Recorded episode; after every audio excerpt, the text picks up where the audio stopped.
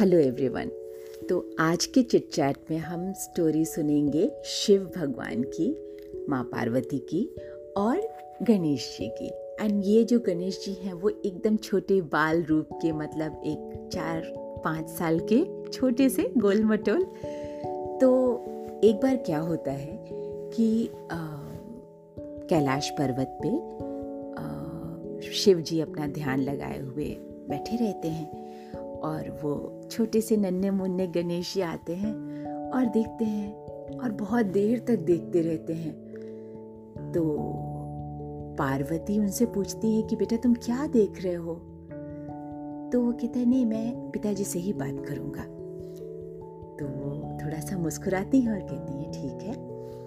फिर जब शिव जी का ध्यान टूटता है और गणेश जी उनकी गोदी में बैठते हैं और उनको एक टक देखते रहते हैं। तो शिव जी बोलते हैं क्या बात है? आ, कुछ पूछना है कुछ बात करनी है?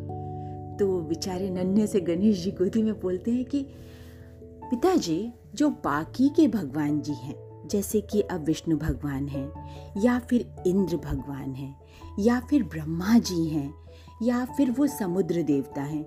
वो सब लोग कितने अच्छे अच्छे सुंदर सुंदर कपड़े पहनते हैं अच्छे आभूषण पहनते हैं और हमेशा ऐसे बहुत महँगी महँगे रेशम के वस्त्र पहनते हैं।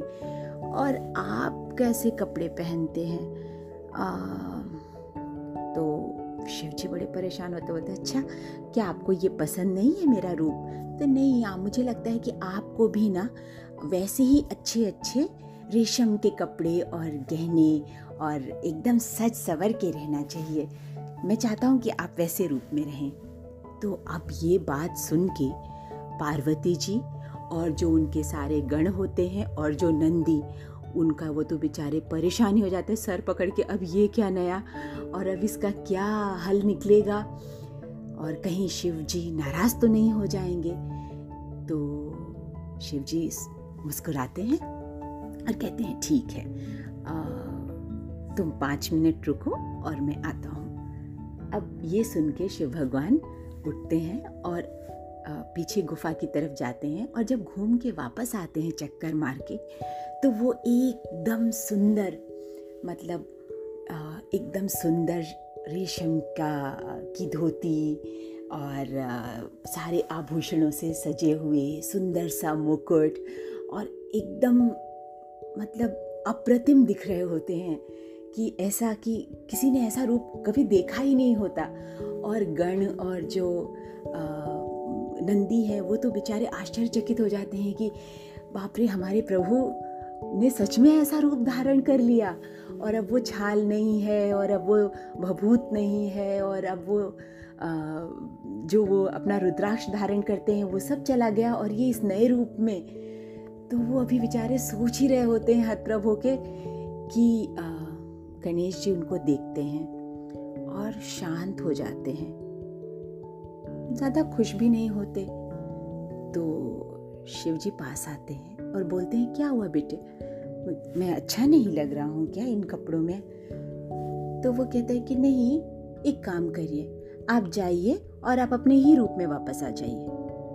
तो अब सब बड़े परेशान होते हैं और शिव जी बोलते हैं कि, पर ऐसा क्या हुआ? आपको ये मेरा जो नया रूप है, ये पसंद नहीं आया, क्या मैं अच्छा नहीं दिख रहा हूँ? तो गणेश जी थोड़ा सा सोचते हैं, फिर अपनी माँ की तरफ़ देखते हैं और अपने पिताजी से कहते हैं, नहीं, आप दिख तो बहुत अच्छे रहे हैं, लेकिन वो क्या है ना, मैं नहीं चाहता कि कोई भी मेरी माँ से ज़्यादा रूपवान दिखे, क्योंकि आप बहुत सुंदर हैं दिखने में। तो मैं चाहता हूँ कि आप अपने ही वाले कपड़े में घूमें ताकि मेरी माँ ही सबसे सुंदर दिखे। और ये सुनते ही सब हंसने लगते हैं। और पूरे कैलाश पे ऐसे हँसी ठिठोली की आवाज़ आने लगती है और तुरंत शिव जी अपने रूप में आ जाते हैं। मुझे ये कहानी बहुत, ये प्रसंग इतना पसंद है कि कभी कभी सोचती हूँ कि सच में ऐसा हुआ होगा तो कितना कितना सुंदर होगा ये दृश्य जिसने भी देखा होगा अगर ऐसा कुछ हुआ है तो। और नहीं हुआ है तो हम सिर्फ़ कल्पना कर सकते हैं कि अगर ऐसा होता तो कितना सुंदर होता। आशा करती हूँ कि आपको आज का ये छोटा सा प्रसन्न छोटी सी कहानी बहुत पसंद आई होगी। हमें ज़रूर बताइएगा। धन्यवाद।